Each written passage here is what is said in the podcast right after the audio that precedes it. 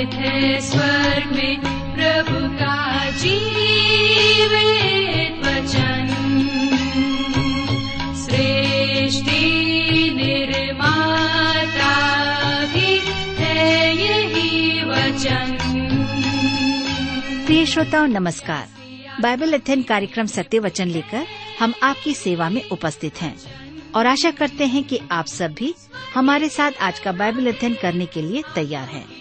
जैसा कि आपको मालूम है कि इन दिनों हम पवित्र शास्त्र बाइबल के पुराने नियम में से यशाया नामक पुस्तक का विस्तार पूर्वक अध्ययन कर रहे हैं और इसका मुख्य विषय है मसीह का आगमन और छुटकारा। प्रिय श्रोताओं, हमें विश्वास है कि इस बाइबल अध्ययन के द्वारा आपको आत्मिक लाभ मिल रहा है। लीजिए, प्रस्तुत है ये बाइबल अध्ययन कार्यक्रम सत्य वचन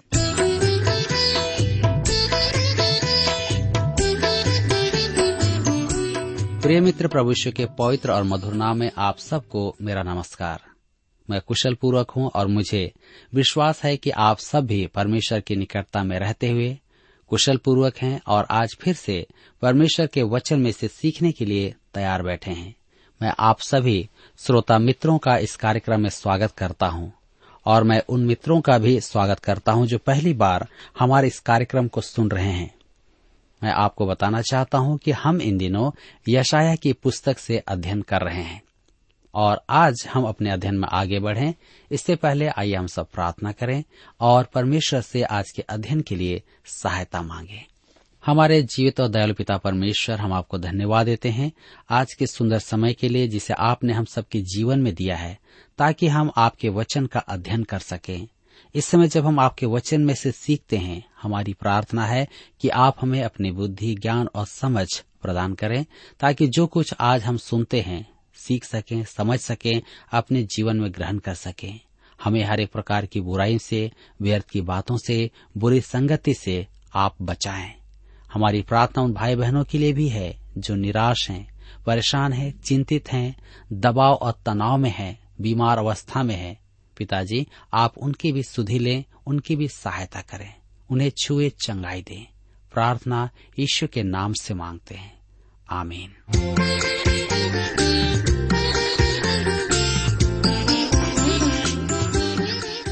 मेरे मित्रों, हम मुआब के विनाश की भविष्यवाणी को देख रहे हैं, परंतु यशाया सोवर से सहानुभूति दिखाता है। मुआब का दंड ऐसा कठोर था कि यशाया भी काँप उठा था। तो आइए हम देखें यशाया पंद्रह अध्याय उसका पाँच पद। लिखा है, मेरा मन मुआब के लिए दुहाई देता है। उसके रईस सोअर और इगलत शलिशिया तक भागे थे। देखो, लुहित की चढ़ाई पर वे रोते हुए चढ़ रहे हैं। सुनो, होरोनेम के मार्ग में वे नाश होने की चिल्लाहट मचा रहे हैं। मुआब इसराइल का बैरी था परंतु यशाया उनके घोर संकट को देखकर पिघल गया था। वह परमेश्वर के मन का प्रदर्शन है। आज भी मनुष्य के पापों के उपरांत भी परमेश्वर उनसे प्रेम करता है और अपनी दया उनके लिए उपलब्ध कराता है। यदि वे मन फिराकर उसके पास आ जाएँ, तो वह उन्हें नाश नहीं करता। शेष अध्याय नगर के विनाश का चित्रण प्रस्तुत करता है, जो अंततः पूरा हुआ।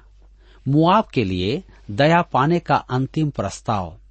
मेरे मित्रों, हम अध्याय 16 में हम देखते हैं, मुआब को परमेश्वर का दया पात्र बनने के लिए अंतिम पुकार के साथ आरंभ होता है।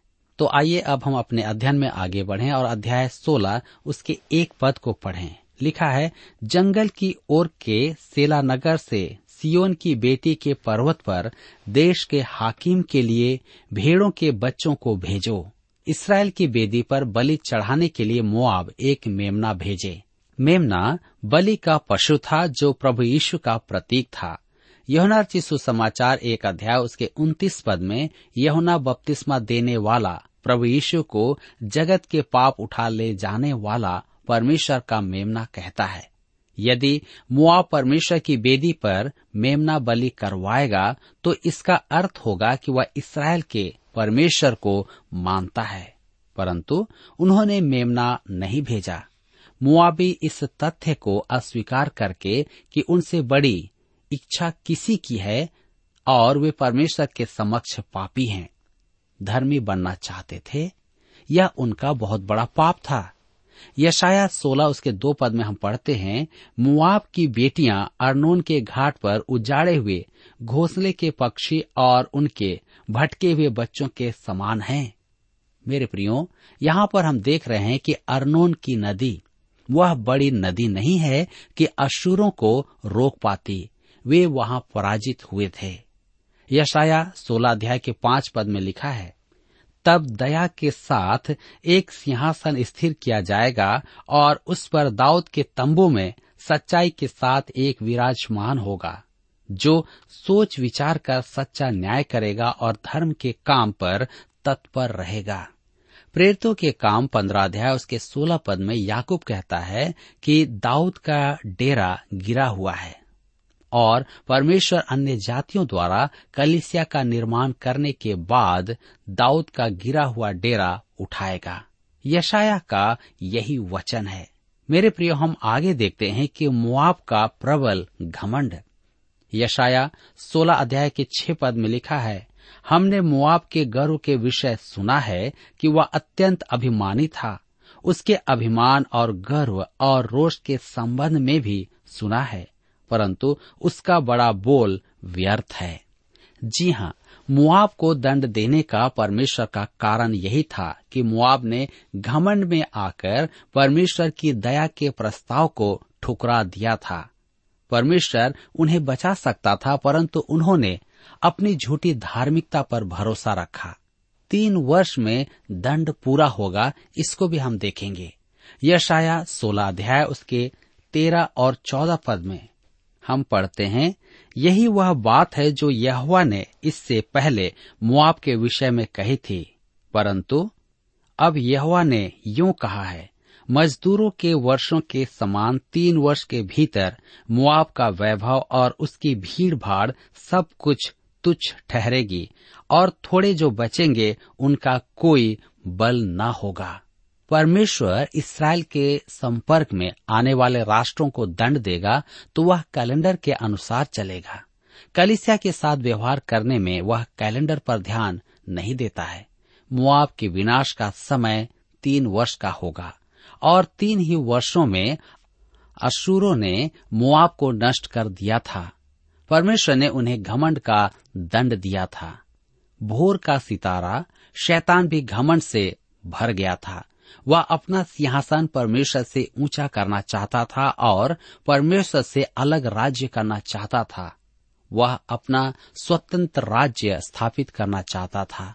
आज मुक्त विचारक, धर्म विज्ञान का भी यही स्थान है। घमंड ही के कारण मनुष्य परमेश्वर के वचन का तिरस्कार करता है। उसके प्रकाशन को नहीं मानता है। अधिकांश विश्वासियों को कर्म आधारित धर्म चाहिए। वे उद्धार पाने के लिए कर्मों का आधार चाहते हैं, क्योंकि यह उनके घमंड को भाता है। कलिसिया के सदस्यों को प्रायः ढोंगी, स्वार्थी और यहाँ तक कि परमेश्वर विरोधी कहा जाता है। यह सब कुछ मनुष्य के घमंडी मन के उद्गार हैं। यशाया तिरपन अध्याय के छह पद में लिखा है, हम में से हर एक ने अपना अपना मार्ग लिया। जी हाँ मुआब को दंड मिला, वह आज भुलाया जा चुका एक देश है, परंतु हमारे लिए उसका संदेश आज भी जीवित है। मेरे मित्रों, यहाँ पर अध्याय सोलह समाप्त होता है और अब हम अध्याय सत्रह और अठारह से कुछ विशेष बातों को देखेंगे। इसका विषय है दमिश्क और एप्रेम को दंड, कुश की नदियों के पार के क्षेत्र को दंड। तो आइए हम देखें दमिश्क और एप्रेम को दंड। दमिश्क आराम अर्थात सीरिया का मुख्य नगर था और आज भी है। वह नगर विश्व का सबसे पुराना नगर कहलाता है। अन्य नगर भी हैं जो संसार के सबसे पुराने नगर कहलाते हैं। आप जॉर्डन से चलेंगे तो वहाँ एक पत्थर पर येरेहो नगर की दूरी लिखी है। संसार का सबसे पुराना नगर येरिहो। दमिश्क के बारे में विंद्रिंगा ने लिखा। दमिश्क किसी भी नगर की तुलना में बार बार नष्ट हुआ था। वह राख से फिर विकसित हो जाता है। इस अध्याय में दमिश्क संपूर्ण आराम देश का प्रतीक है। एप्रेम वास्तव में इसराइल का एक गोत्र था और उसी गोत्र के नाम पर नगर भी था। एक पर्वत को भी यह नाम दिया गया था, परंतु वास्तव में यह नाम किसी मनुष्य का था। धर्मशास्त्र में एप्रेम को इसराइल के दस गोत्रों का प्रतीक माना गया है। ये दस गोत्र उत्तरी क्षेत्र में वास करते थे। भविष्य वक्ताओं ने इस नाम को प्रतीकात्मक रूप में ही काम में लिया है। होशे चार अध्याय उसके सोलह और सत्रह पद में पढ़ते हैं, इसराइल ने हठीली कलोर के समान हट किया है। एप्रेम मूर्तों का संगी हो गया है। अतः हमारे पास यहाँ अध्याय सत्रह में दमिश्क और एप्रेम के दंड का उल्लेख है। दूसरे शब्दों में, आराम और इसराइल राष्ट्रों को दंड। क्योंकि इसराइल ने यहूदा के विरुद्ध आराम से साठ गांठ की थी, और इसलिए दंड पाने में भी वह आराम का साथी होगा। अपराध में सहभागी होने का अर्थ है, दंड में भी सहभागी होना। तो आइए हम पढ़ें यशाया सत्रह अध्याय, उसका एक पद। लिखा है, दमिश्क के विषय भारी भविष्यवाणी। देखो, दमिश्क नगर न रहेगा, वह खंडहर ही खंडहर हो जाएगा। ध्यान दीजिए, खंडहर ही खंडहर हो जाएगा। कुछ लोग शीघ्र ही कहेंगे कि दमिश्क तो ज्यो का त्यों ही है। यह भविष्यवाणी तो पूरी अभी नहीं हुई है। वह नगर पहले जैसा ही है। मैं पहले कह चुका हूँ कि भविष्यवाणियाँ दो प्रकार से पूरी होती हैं। एक दूरस्थ भविष्य में और निकट भविष्य में स्थानीय परिस्थितियों में। इस भविष्यवाणी से उत्पन्न समस्या के दो संभावित समाधान हैं।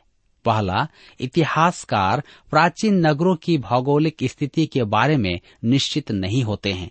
किसी ने इतिहास लिखा और फिर कहा कि संसार में सबसे बड़े झूठे इतिहासकार होते हैं। आज के दमिश्क में नगर के अनेक खंडहर हैं। आप किसी भी खंडहर को देखें, वह प्राचीन दमिश्क का ही खंडहर है। प्राचीन नगरों के पुनः निर्माण उसी स्थान पर नहीं होते थे, जो पहले नष्ट किया जा चुका है। वे वहाँ से हटकर नया निर्माण करते थे, और दमिश्क के साथ भी ऐसा ही था। दूसरी ओर, यरूशलेम के साथ ऐसा नहीं था। वह नगर ठीक उसी स्थान पर फिर बसाया गया है, जहाँ वह पहले था। क्योंकि उनके लिए स्थान का मुख्य महत्व था। अतः हम प्राचीन दमिश्क की समस्या पुरातत्वताओं पर छोड़ देते हैं। दूसरी बात हम देखेंगे, दमिश्क ने संपूर्ण इतिहास में युद्धों का विनाश सहा है, परंतु जगह बदल बदल कर फिर बस गया। वह संभवतः संसार का प्राचीनतम नगर है। उसने अब तक पृथ्वी के प्रत्येक विनाश को झेला है। विशेष करके ऐसे स्थान में जहाँ विभिन्न सेनाओं ने एक के बाद एक प्रवेश किया। परंतु वहाँ क्लेश में वह बचेगा नहीं, वह नष्ट हो जाएगा और जैसा यशाया कहता है, दमिश्क नगर न रहेगा, वह खंडहर ही खंडहर हो जाएगा। ये दोनों ही व्याख्याएँ यशाया की भविष्यवाणी की सत्यता को सिद्ध करती हैं। यशाया सत्रह उसके दो पद में लिखा है, अरोएर के नगर निर्जन हो जाएँगे। वे पशुओं के झुंडों की चराई बनेंगे। पशु उनमें बैठेंगे और उनका कोई भगाने वाला न होगा। अरवेर के नगर, यह दमिश का बाहरी क्षेत्र है। यह संपूर्ण क्षेत्र नष्ट हो जाएगा। ऐसा पहले भी हुआ है और फिर से होगा। तब हम यशाया सत्रह के तीन पद में पढ़ते हैं। एप्रेम के गढ़ वाले नगर और दमिश का राज्य और बचे हुए आरामी तीनों भविष्य में न रहेंगे और जो दशा इसराइलियों के वैभव की हुई, वही उनकी होगी। सेनाओं के यहवा की यही वाणी है। मेरे मित्रों, इसराइल के उत्तरी राज्य को दंड का अपना भाग भोगना होगा, क्योंकि उन्होंने दमिश के साथ समझौता किया है। दूसरे राजाओं की पुस्तक पंद्रह अध्याय उसके उन्तीस पद के अनुसार अशूर के राजा तिगलती प्लेसर ने आकर दोनों ही देशों को घेर लिया था। और दूसरे राजाओं की पुस्तक सत्रह अध्याय उसके छह पद के अनुसार अशूरी सलमेनेसर ने उन्हें बंदी बनाया और ले गए। यह यशाया की भविष्यवाणी की आंशिक पूर्ति थी। कुछ के अनुसार तो वही यशाया की भविष्यवाणी की पूर्ति थी। मेरे विचार में यह भविष्य की ओर भी संकेत करती है। निसंदेह, यह भविष्यवाणी एक बार पूरी हो गई है, परंतु परमेश्वर के वचन में कभी कभी परमेश्वर भविष्यवाणी को एक बार पूरा करके हमें बताना चाहता है कि वह भविष्यवाणी अभी एक बार और पूरी होगी। इस अध्याय के शेष भाग में हम देखेंगे कि दंड तो निश्चय ही दिया जाएगा। यशाया की पुस्तक सत्रह अध्याय, उसके दस पद में हम पढ़ते हैं। लिखा है, क्योंकि तू अपने उद्धारकर्ता परमेश्वर को भूल गया और अपनी दृढ़ चट्टान का स्मरण नहीं रखा। इस कारण चाहे तू मन भावने पौधे लगाए और विदेशी कलम जमाए। यशाया उत्तरी राज्य इसराइल के लिए भविष्यवाणी कर रहा है और उसकी भविष्यवाणी एक एक शब्द पूरी हुई है। इसका आत्मिक अर्थ भी है। सब भविष्यवाणियों में आत्मिक अर्थ छिपा होता है। आज इसराइल में बहुत पेड़ लगा दिए गए हैं। जो कोई भी वहाँ जाता है, पेड़ लगाता है। लबानोन के देवदारों के जंगल तो अब समाप्त हो गए हैं, परंतु वहाँ आज भी बहुत पेड़ हैं। जैतून का पर्वत कभी पेड़ों से भरा हुआ था। जब वहाँ तुर्क रह रहे थे, तब लगभग पूरा क्षेत्र ही हरियाली से वंचित हो गया था। पहले विश्व युद्ध के बाद इंग्लैंड ने उस देश में वृक्षारोपण अभियान आरंभ किया था और इसराइल की वर्तमान सरकार आज भी इस नीति का पालन कर रही है, जिसके परिणाम स्वरूप वहाँ लाखों पेड़ उग रहे हैं। कुश की नदियों के पार के क्षेत्र के लिए भविष्यवाणी हम देखेंगे अध्याय अठारह में। अब हम अध्याय अठारह में पाँचवें दंड की भविष्यवाणी को देखते हैं। यह दंड कुश देश की नदियों के पार के क्षेत्र का होगा। यशाया के विचार में यह कौन सा देश है, स्पष्ट नहीं। अतः इस विषय में अनेक विचार प्रस्तुत किए गए हैं। कुछ विचारकों का मत है कि वह क्षेत्र मिस्र है, परंतु यशाया का विवरण मिस्र के उपयुक्त नहीं है। और फिर मिस्र के बारे में अगले अध्याय में भविष्यवाणी है। वहाँ हम देखेंगे कि परमेश्वर का व्यवहार अभी उस राज्य के साथ पूरा नहीं हुआ है। उसके विषय में की गई भविष्यवाणी ज्यो की त्यों पूरी हुई है। कुछ कहते हैं कि यह भविष्यवाणी इंग्लैंड और अमेरिका के बारे में है, परंतु वचन ऐसा नहीं कहता है। मेरा मानना तो यह है कि धर्मशास्त्र के अनुसार कुश देश उपयुक्त है, परंतु प्रश्न यह है कि यह कुश कौन सा देश है? क्योंकि धर्मशास्त्र में दो कुश देशों का उल्लेख है। एक कुश देश इथोपिया है और वह अफ्रीका में है। उत्पत्ति की पुस्तक दो अध्याय उसके तेरह पद के अनुसार एक और कुश है जो एशिया में था। मेरे विचार में तो यह कुश देश अफ्रीका का है। वह नदियों के पार का देश है। कुश की नदियाँ नील नदी है। परमेश्वर अब संसार का ध्यान कुश अर्थात इथोपिया की ओर आकर्षित करता है। यशाया अठारह अध्याय के एक पद में लिखा है, हाय पंखों की फड़फड़ाहट से भरे हुए देश, तू जो कुश की नदियों से परे है, हाय, उचित अनुवाद नहीं है। यह वही शब्द है जिसे अध्याय पचपन में अहो लिखा गया है। यह दुख की गहरी सांस है। यह एक प्रकार से संबोधन है। परमेश्वर कह रहा है, आह हे मेरे देश, मेरी बात सुन, यह सुन। पंखों की फड़फड़ाहट से भरे हुए देश, मेरे एक मित्र ने एक बार मुझे बताया कि इथोपिया अर्थात कुश चिड़ियों के लिए जाना जाता है। उसे पंखों का देश भी कहते हैं। इससे भी सिद्ध होता है कि यह देश इथोपिया ही हो सकता है।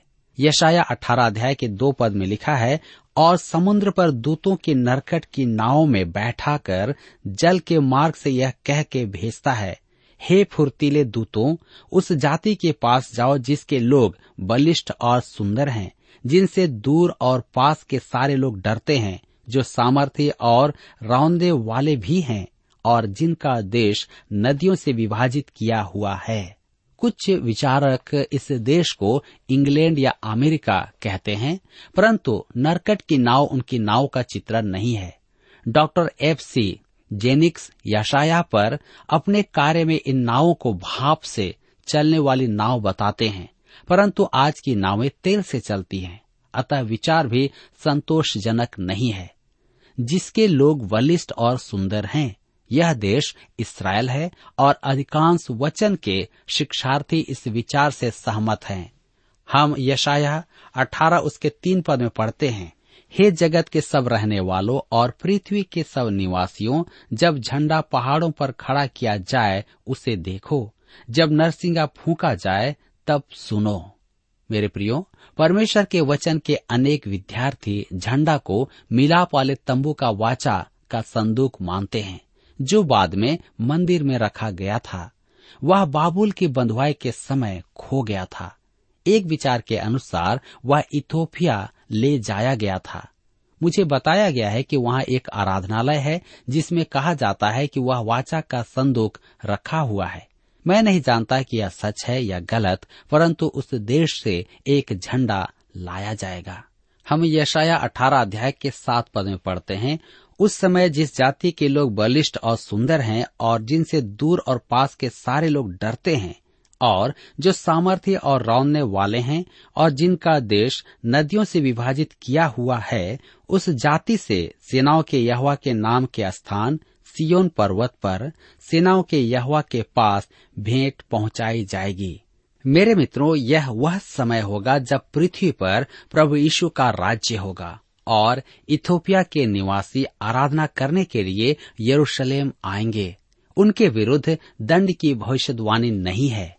भजन संहिता सतासी के चार में इथोपिया वासी से पूछा गया कि वह वहाँ क्या कर रहा था तो वह कहता है, वह वहाँ जन्मा था। इथोपिया के लिए परमेश्वर के पास कहने को अच्छी अच्छी बातें हैं। मेरे मित्रों, यहाँ पर हम देखते हैं कि अलग अलग देश को परमेश्वर उनके कार्यों के प्रति दंड देता है। इसके साथ साथ उन्हें आशीष भी देता है। आज यहाँ पर हम देखते हैं कि हमारे जीवन में भी कुछ ऐसी बातें हैं जिसके लिए मुझे और आपको आशीष पाना है। परंतु हम उसे प्राप्त नहीं करते हैं तो क्यों? क्योंकि हम परमेश्वर की आज्ञा का पालन नहीं कर रहे हैं। तो आइए हम भी अपने जीवन को जांचें, प्रभु के निकट आएँ और उसकी आज्ञाओं का पालन करें, ताकि हम सब भी दंड से बचे रहें। मेरे मित्रों, यहाँ पर हमारे अध्ययन का समय समाप्त होता है और मुझे आशा है कि आज के इस अध्ययन के द्वारा आपको अवश्य ही आत्मिक लाभ प्राप्त हुआ है। प्रभु आप सबको आशीष दे।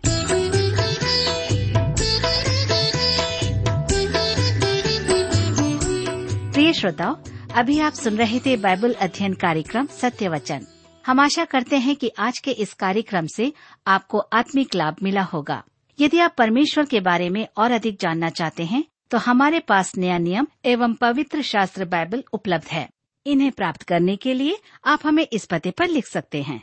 कार्यक्रम Satya Vachan T W R post box number चार तीन एक शून्य, नई दिल्ली, एक एक शून्य शून्य एक नौ। पता एक बार फिर सुन लीजिए। कार्यक्रम Satya Vachan T W R post box number four three one zero new Delhi one one zero zero one nine और हाँ श्रोताओ, याद रखें कि पत्र लिखते समय आपका नाम और पता साफ़ साफ़ लिखा होना चाहिए। इसके अलावा, आप हमसे टेलीफोन के माध्यम से भी बातचीत कर सकते हैं, जिसमें हमारे काउंसलर या सलाहकार आपको सलाह देंगे। तो नोट कीजिए हमारा मोबाइल नंबर नौ नौ पाँच आठ आठ दो शून्य चार एक चार। याद रखें, double nine five eight eight two zero four one four. और हमारा दूसरा नंबर है zero nine six five one four double three three nine seven. याद रहे, शून्य नौ छ पाँच एक चार तीन तीन तीन नौ सात। इसके अलावा आप हमसे ईमेल के द्वारा भी संपर्क कर सकते हैं। हमारा ईमेल आईडी है Hindi T T B at T W R dot I N Hindi T T B at T W R dot I N श्रोताओं, इस कार्यक्रम को आप हमारे website radio eight eight two dot com आरोप भी सुन सकते हैं। इस website radio eight eight two dot com के बारे में अपने मित्रों को भी सूचित कर दें। और अब इसी के साथ हमारे कार्यक्रम का समय यहीं पर समाप्त होता है। अगले कार्यक्रम में आपसे फिर मुलाकात होगी।